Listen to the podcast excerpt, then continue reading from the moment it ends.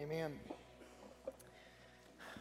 Well, last week, uh, we're in the middle of a series called Smoke and Mirrors. And uh, if you weren't here last week, we asked an important yet painful question. It's the same question I want us to think about again this morning. What are the current lies the world is feeding you when you look in the mirror? Are you seeing truth or just the smoke of deception? So last week we had a, a mirror on stage. It's actually my family mirror, and uh, it's a mirror I look into a lot. And we talked about this idea that there are lies that the world throws at us that when we look in the mirror, distort our view of who we truly are. And I had this smoke machine up here, and it was blowing smoke and trying to cover up, trying to distort the view in the mirror. And I got to thinking about it over the week. Most of you don't have a smoke machine in your house, right?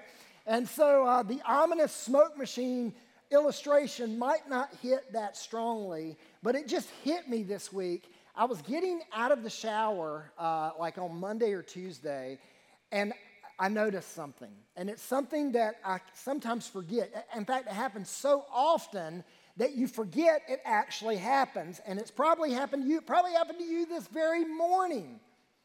You get out of the shower and you go to look at yourself in the mirror, and what do you see? Steam, right? Steam, just covering up the mirror. You might be able to see a little bit of a blob of you, but the fact of the matter is, you don't see very well. And depending on, typically for me, depending on how long I stay in the shower and how hot the shower is, determines how just blurred out the mirror's gonna be. For a lot of us, that's probably a better illustration that we can relate to, like with no problem. Because what the world tries to do is it tries to smoke up or steam up the mirror of our soul that God wants us to look through. And we declare that God has truth, that there is truth about our identity that is absolute, that's not debatable, and that's not changing. Absolute truth that is in our life. And thank God that with every lie that the world tries to throw at us, there is a corresponding truth right here in God's Word. And we're kind of going through this journey together, and it's, it's three words that I want us to think about when we think of our identity. The first word is origin, the second word is existence, and the third word is legacy. Origin, existence, and legacy. And last week we looked at origin. Origin is this I'm created in the image of God, I'm created male or female. And I'm created at conception in the womb. And if you missed last week, I want to encourage you go watch that uh, that sermon next or sometime this next week because that is our origin. That is what God says is true about us in the mirror. Today, I want to look at existence, origin. Now, existence. So, if you have your Bibles, turn back to Genesis chapter 2. We were in Genesis 1 last week, Genesis chapter 2 today.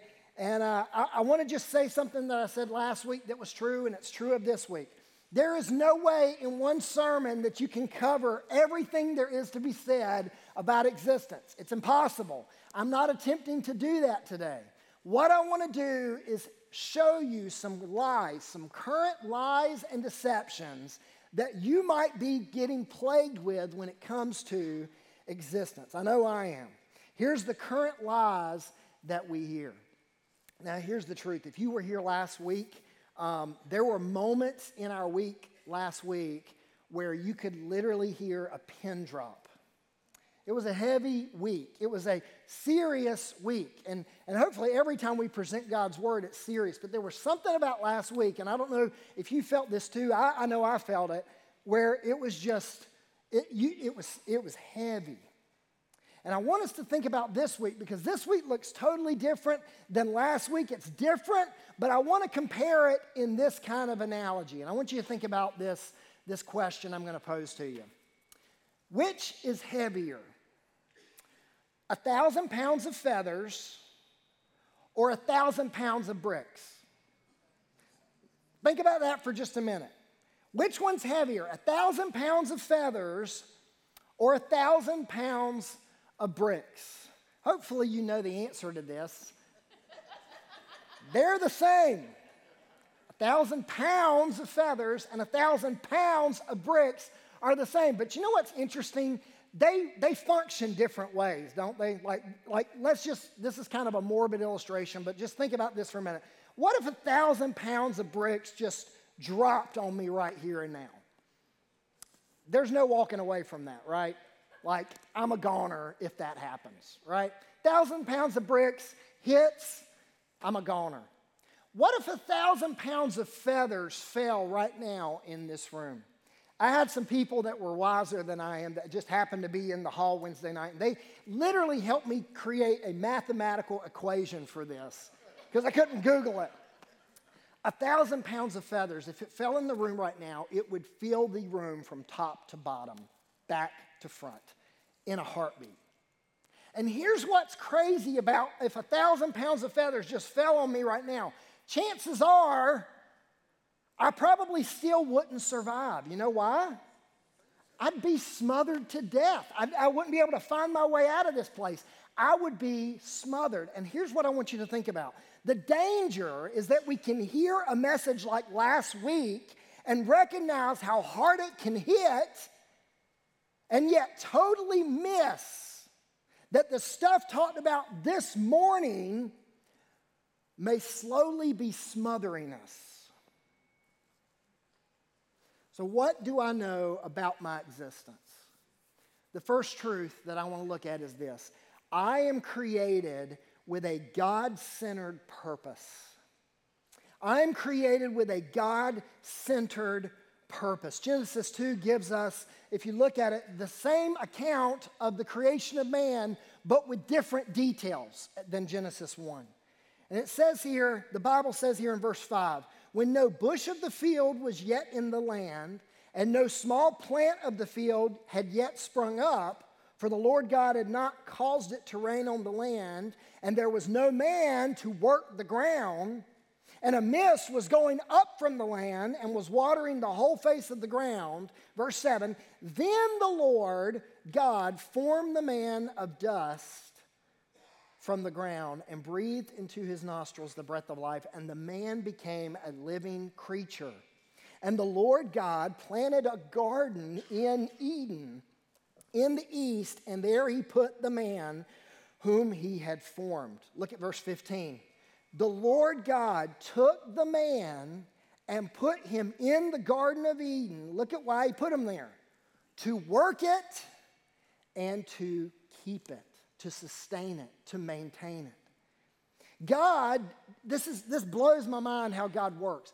God didn't just create this garden and everything just perfectly grow in perfect harmony. It's kind of interesting.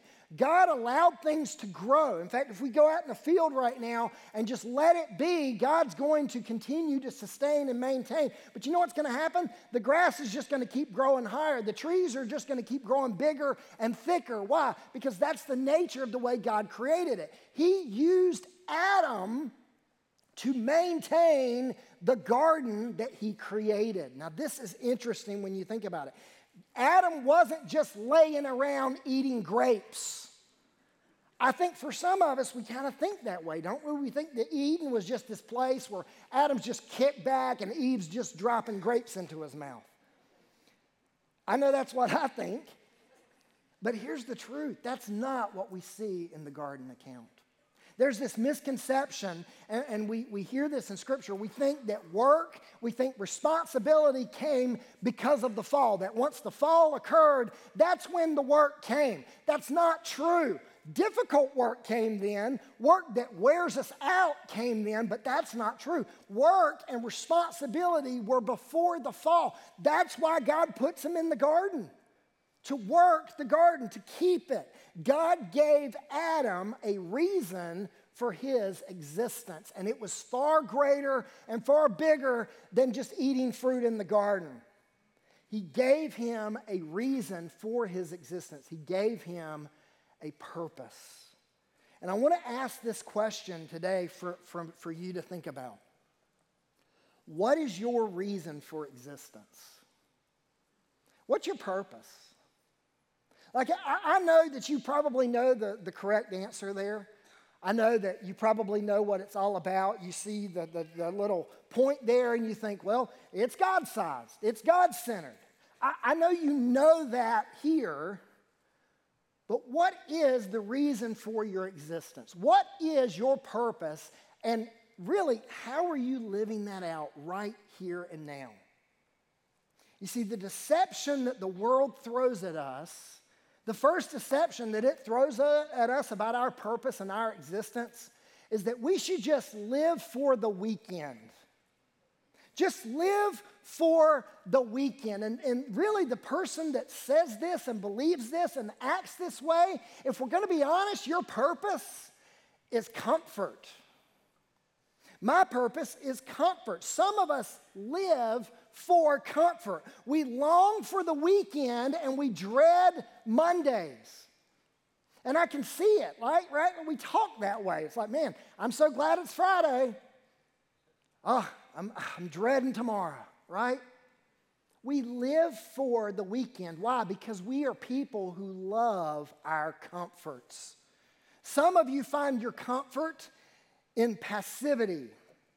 Passivity. Your dream vacation is for you to sit on a beach somewhere for like eight hours straight on that beach, right? Just sit there and read a book and don't get up. Your comfort is passivity. You like to just relax. And the minute you walk in the door when you get home, your default reaction, those of you that are this person, your default reaction is find a couch somewhere. Come in the door, take the shoes off, and just chill. Just lay down. Just shut down. Just find comfort in just snoozing, relaxing. And here's the, the sad thing about that if this is you, chances are, even at work, you find yourself taking the path of least resistance with minimal effort. And for some of you, that, that's really the way you function in life.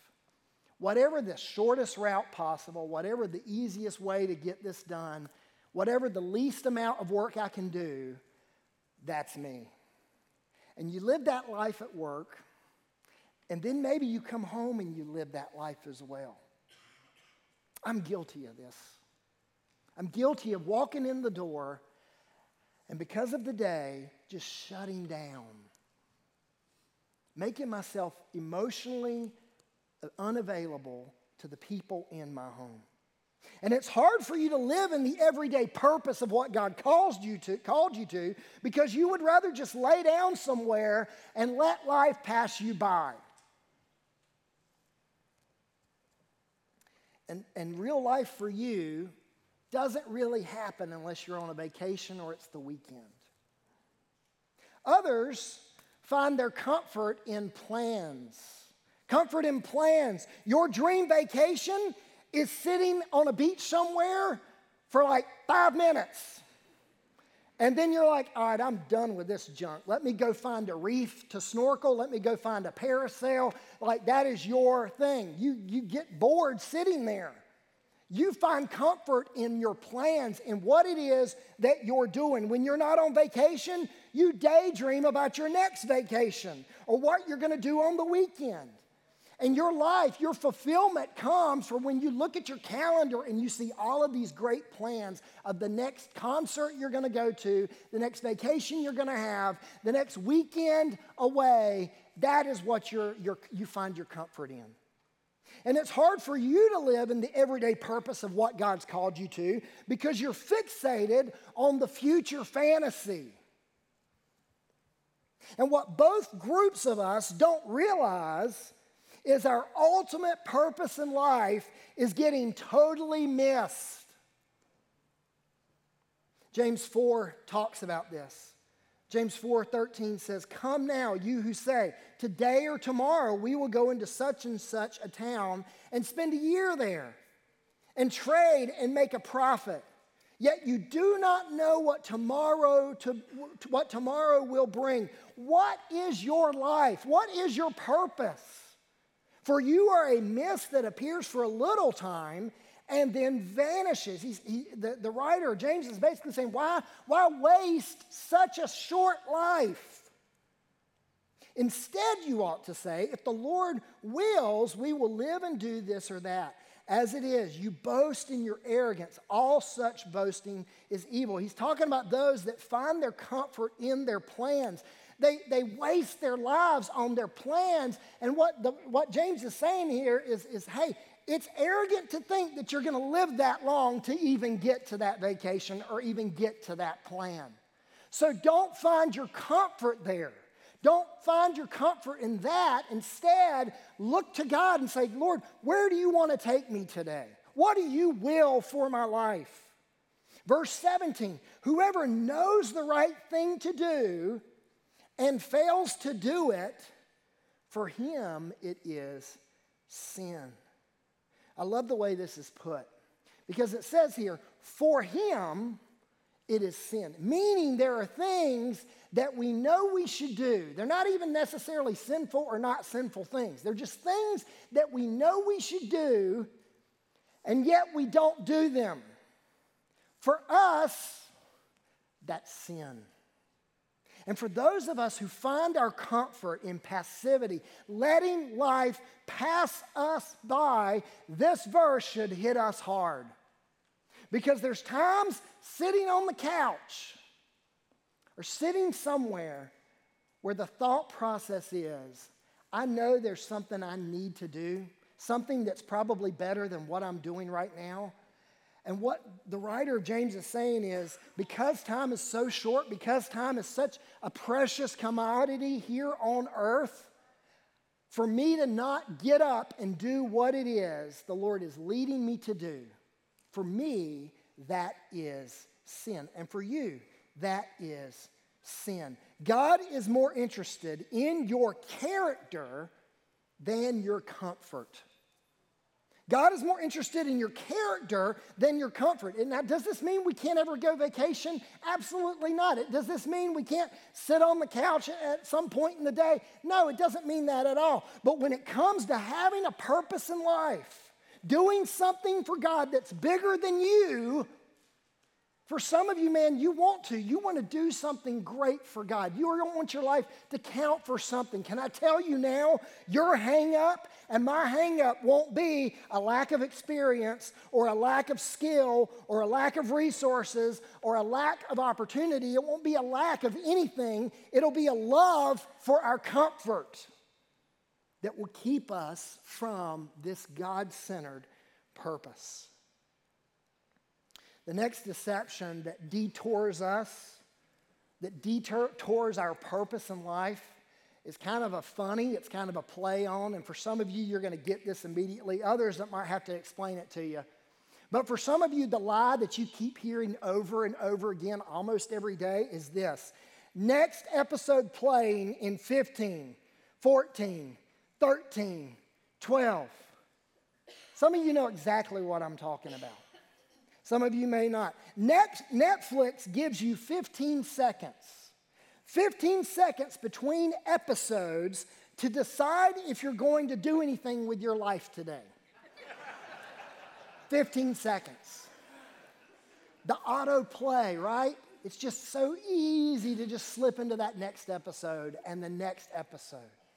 This mindset, this lie that the world is feeding us, it's saying this that my purpose in life is entertainment. My purpose in life must be entertainment. And entertainment's come a long ways. It used to be one thing, now it's something else. Now, entertainment has become a commitment. It's now a commitment that we have in our lives. Think about it TV shows. If you're watching a season of it, you're going to commit to watching the whole thing. Not just TV shows, hobbies.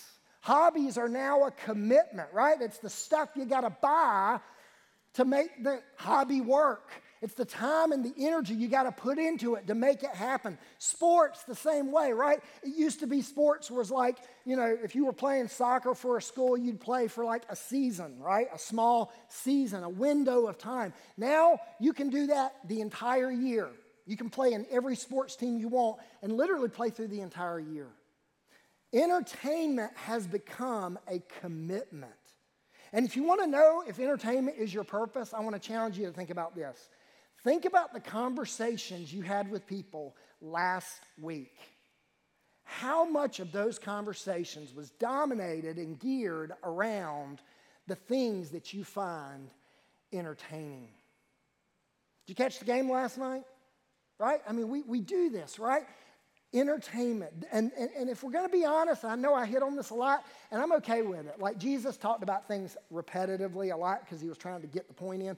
I'm going to do the same thing. You know what the number one source of entertainment is for almost everyone in this room? It's this thing right here.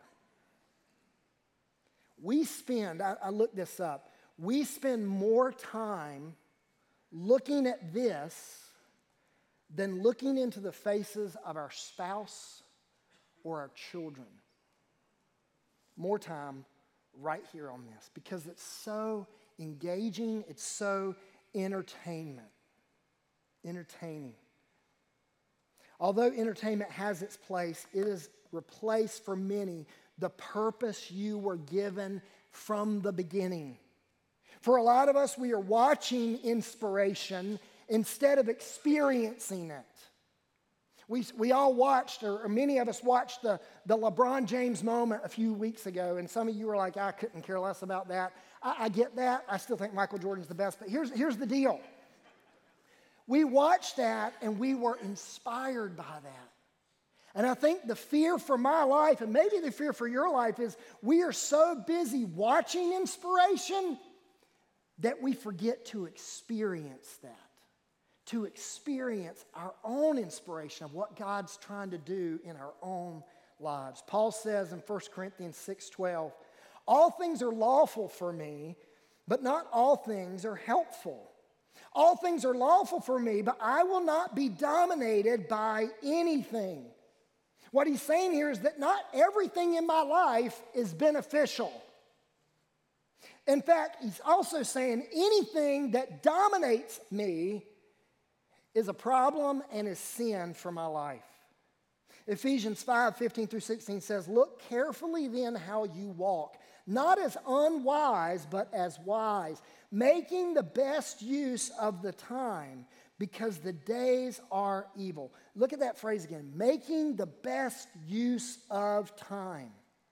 How are you spending your time? If entertainment is your purpose in life, that's where the majority of your time is spent. I read this article this week and I thought, man, this is a great gauge to decide and determine is entertainment too important in your life. Here, here it is. Is entertainment leading you to neglect worshiping your God? Is it leading you to neglect upholding your morals? Like, what is it that you're watching on TV and what is it that you're entertaining yourself with? Is it leading you to neglect loving your spouse? Is it leading you to neglect discipling your children? Or is the only conversation your kids have with you like this and looking over with your peripheral into their face? Is entertainment leading you to neglect working your job? Is entertainment leading you to neglect serving your church and serving your neighbor? You see, entertainment is a gift. It's a gift to enjoy, not a God to worship. And for some of us, man, this is, this is our purpose in life. It's entertainment. We're already thinking of how we're going to entertain ourselves today. The, the third deception that takes us away from purpose is screamed out by every commercial you've ever seen. And it's this it's this lie you deserve more and better. You deserve more and better. That your purpose may very well just be stuff. My purpose is stuff. Culture tells us we deserve more. So what do we do? We buy more. Americans, The average household has 300,000 items in their house. You have right now in your house, if you're average in our society, you have 300,000 household items in your house right now. That there is a hunger for more that each one of us faces every time we get on Amazon or eBay, every time we walk in Hobby Lobby, every time we drive through a car dealership and every time we jog through a neighborhood that's nicer than ours, there's this hunger inside of us for more stuff. And many times that desire for more, it's masked by a, a, a, a wonderful little word that, that masks and covers a multitude of sins. The word is sale. It was on sale, Jonathan. I mean, you, do, do you know how much I got this for? Like, you won't believe how cheap I got this. This thing was marked at this, I got it for this. And the fact of the matter is, this is just a word that we use to mask our materialism. It's a word we use to mask this purpose we have in life for just more stuff. And if it's not something new, our culture screams, you need something better. You need a better car that, that has, you know, auto drive on it. Or you need a better car that has lane departure. It lets you know when you, when you go out of the lane you're supposed to be. You need a better house. This house is too small for you. This house is outdated. You need a better house. You need a better phone. I mean, my phone has one, two, three cameras on it, but I need a phone with four cameras on it. You need better devices. You need better furniture. Now, now, here's what I'm trying to say to you. We all have times where we got to upgrade, right? Like that does happen. In fact, the other week we, we did this. We, we got a better piece of furniture. You know why? Because literally my four year old's head got stuck in the couch. It has this. Y'all think I'm lying. The hole that was in our couch from our kids jumping on it was almost this size and he got stuck in it. And we've had it like that for about a year, and we finally decided to get a, another piece of furniture. And when, I, when it happened, my mom walked in and literally gave me an ovation. but here's what's true even though that was a necessary purchase for us, here's what's true. I spend so much mental energy dreaming, searching, and even buying the thing that I needed or that I was using to replace. And we do the same thing. We spend so much mental energy dreaming, searching, and buying all the stuff that we think will satisfy us, all while distracting us from our purpose. Inflation rate right now is the highest it's been since the 80s. Do you think that stopped our spending? Heck no. In fact, you can read article after article right now of economists saying it's interesting because the inflation rate is this high, yet it hasn't stopped our spending. This can have consequences. Let's be honest, so many of us are in debt right now. So many of us. And, and I understand life sneaks up on you. There's times in life where, you know, you're driving your vehicle and it breaks. And then you call your wife and she says, hey, guess what? My vehicle just broke too. Yay! I, I get that. There's times where life sneaks up on us, but let's be honest. Most of our debt boils down to the house we can't afford, the car we can't afford, the entertainments we can't afford, the stuff we can't afford. You see, debt is typically a sign that our purpose in life is stuff. Jesus said in Luke 12, 15, and Jesus said to them, Take heed and beware of covetousness, beware of wanting too much. For one's life, one's existence, one's purpose does not consist in the abundance of things he possesses. Hebrews 13, 5 says, Keep your life free from love of money and be content with what you have. Why? For he has said, because he has said, I will never leave you nor forsake you. Look at how, how God's putting this together. He's saying, hey, be content. Don't chase the stuff. Why? Because I'm with you. He's saying our source of contentment is never found in stuff, it's found in a Savior. People who are satisfied only with the things that money can buy are in great danger of losing the things that money cannot buy, namely, a purpose filled existence. I'm not only created with a God centered purpose. But the second truth I want to talk about briefly this morning is I am created for an others focused community. I'm created with a God centered purpose, and I'm also created for an others focused community. Look back in Genesis. In Genesis 1 through 2, you have the creation account. And in this point, there's no sin that has entered the world. In fact, after almost everything that God creates, he says the phrase, and it was good. And he saw that it was good. You see this phrase time and time again in the Genesis account. And then you get to Genesis 2:18 and you find the first thing that God points out that is not good. And what's crazy is sin hasn't even shown up yet. Sin's not even in the picture yet. Look at what he says is not good. Genesis 2:18. Then the Lord God said, "It is not good that the man should be alone." I will make him a helper fit for him.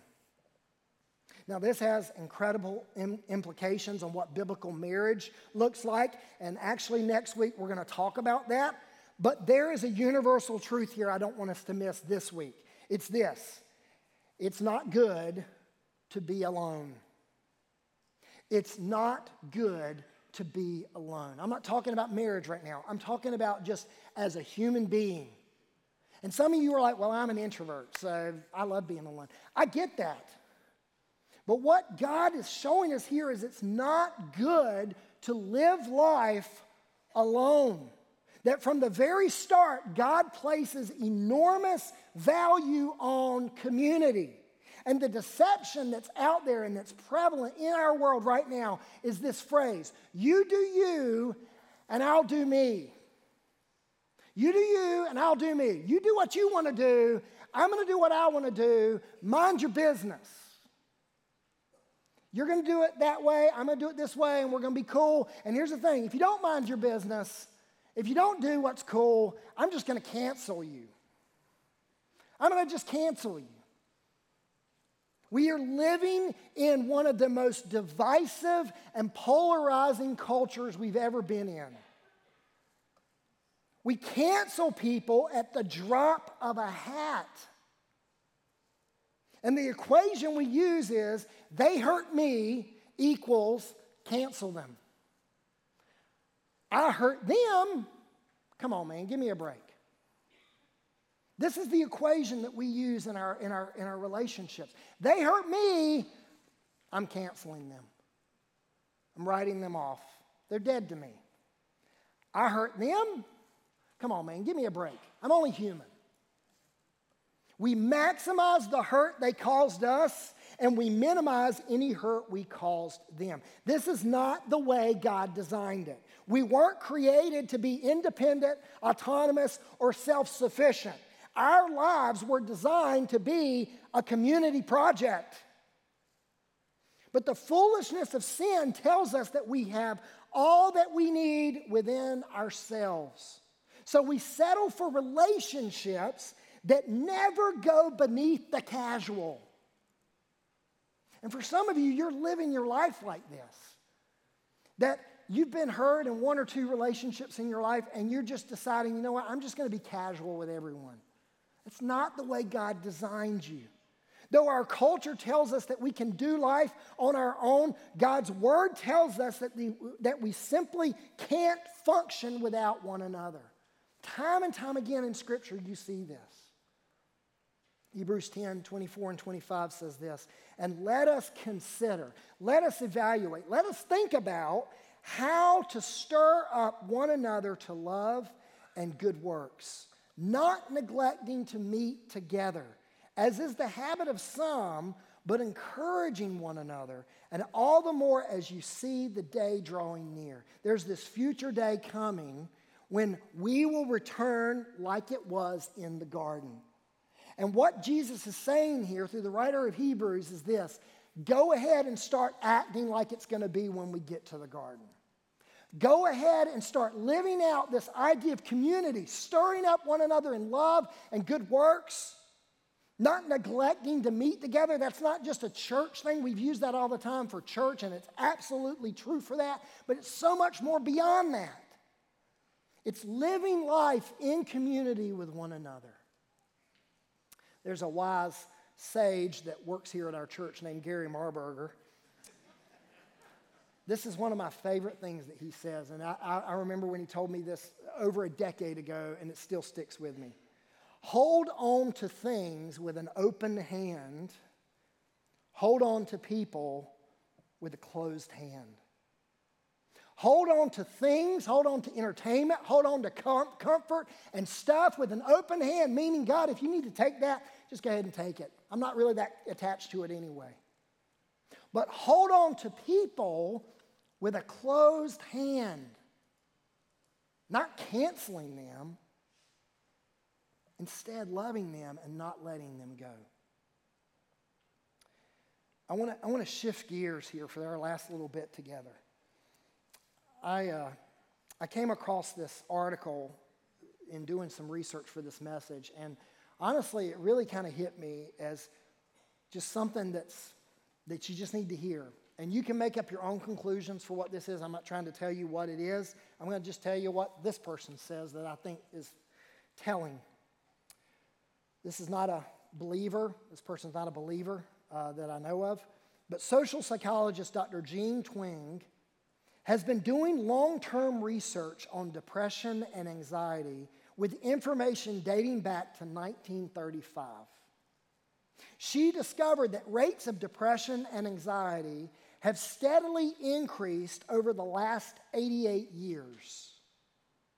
Anxiety and depression rates, this, this kind of blows your mind, are higher now than they were during the Great Depression.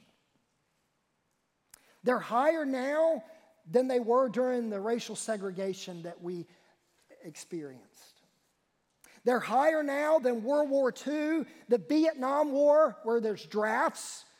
It's higher than the Korean, the Gulf War, any war. They're higher than any economic downturn we've ever experienced over the last century. Any war, they're higher than genocides that have happened all over our world. And here's the thing nothing should take away from those hardships. I'm not trying to belittle any of those hardships and suffering. Those were real pain and real suffering back then, truly. But here's the question I want to ask you Why are the depression and anxiety rates higher now than any other time in the recorded century? We have more comfort, we have more stuff. We have more entertainment than any other time in history. It's easier to have access to people. I can contact someone on the other side of the world in Nepal with just doing this. Why is it that the depression and anxiety rates are so high? This is what the psychologist concluded two things. The two primary reasons primary, lack of purpose lack of community. The very things that we're talking about this morning. This were, these were her, her observations over the period of a century. But why is that? What do you see in the mirror? Is your identity based on God's word or what the world says? When you look in the mirror of your soul, what is it that you see? What is it? What are the lies that the enemy and this world are trying to bombard you with?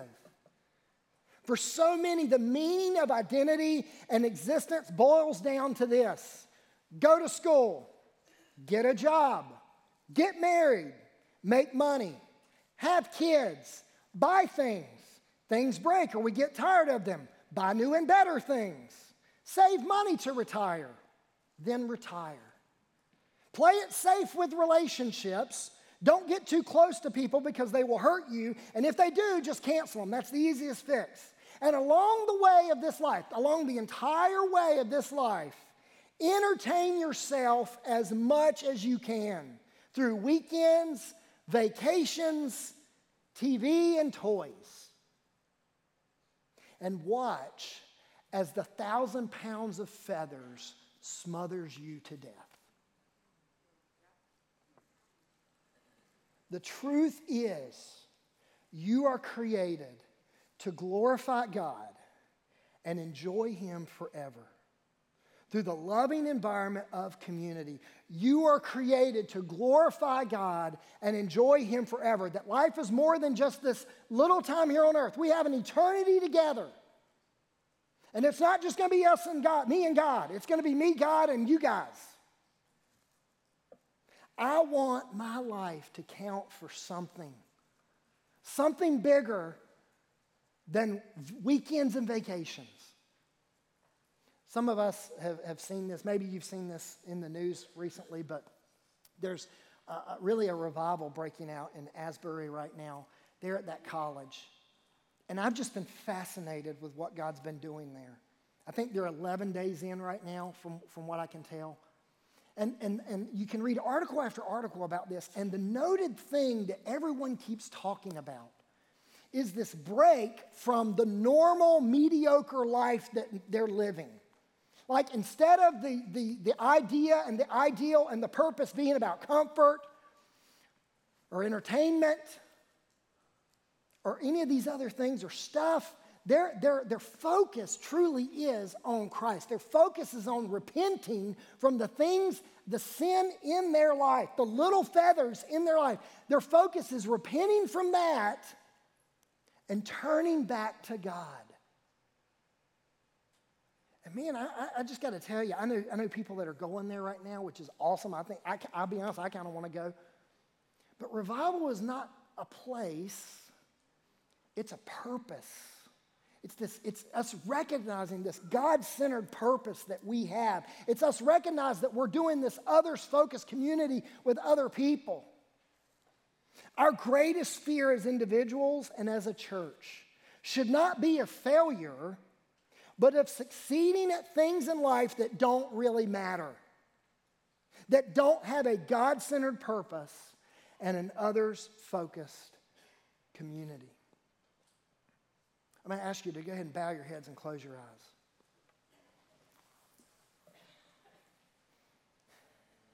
Where are you at today? You know, last week we, we talked about some very hard hitting stuff. And maybe you felt the weight of that thousand pounds of bricks last week. But maybe it's the feathers that are smothering you. Maybe it's this meaningless existence that you're living out, just waiting for the next TV show waiting for the next iPhone, waiting for the next vacation. And God has so much more for your life than that. And it doesn't matter if you're a college student in the room or a retiree. God has more for your life than what the world is trying to tell you to settle for. So I'm going to just invite you in this moment. We're going to sing here in just a second. I don't know where God has you. But during this worship time, I just want to invite you just to pray and just say, Lord, is this, is this what you want for me? Am I living out a God centered existence right now? Or am I just living for myself? Am I inviting others into my life, into the process of my life right now, or am I holding everybody at arm's length? I don't know where you're at. The altar is going to be open. The, the, you got two sides of stairs over here. You can come kneel here at the altar if you'd like, or just stand and sing, or, or pray and sing. Whatever God has for you, I, I want to invite you to stand as we go to the Lord in prayer. Father, we thank you, Lord, for this opportunity to hear your word. God, we just need refocusing. Lord, I need refocusing. Lord, I don't want my life to mean to be just involved in such petty things, Lord.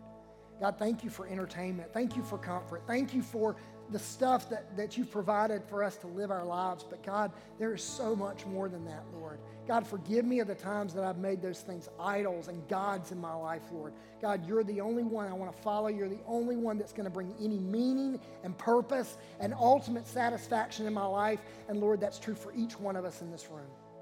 So, Father, help us to turn to you, Lord. Help us to start revival in our hearts first, Lord. God, that you would do a work in and through us, Father. Lord, thank you, God, for giving us our existence. Thank you, God, for giving us something that is meaningful. Lord, help us to pursue it, Father. In Jesus' name, amen. Let's stand and sing.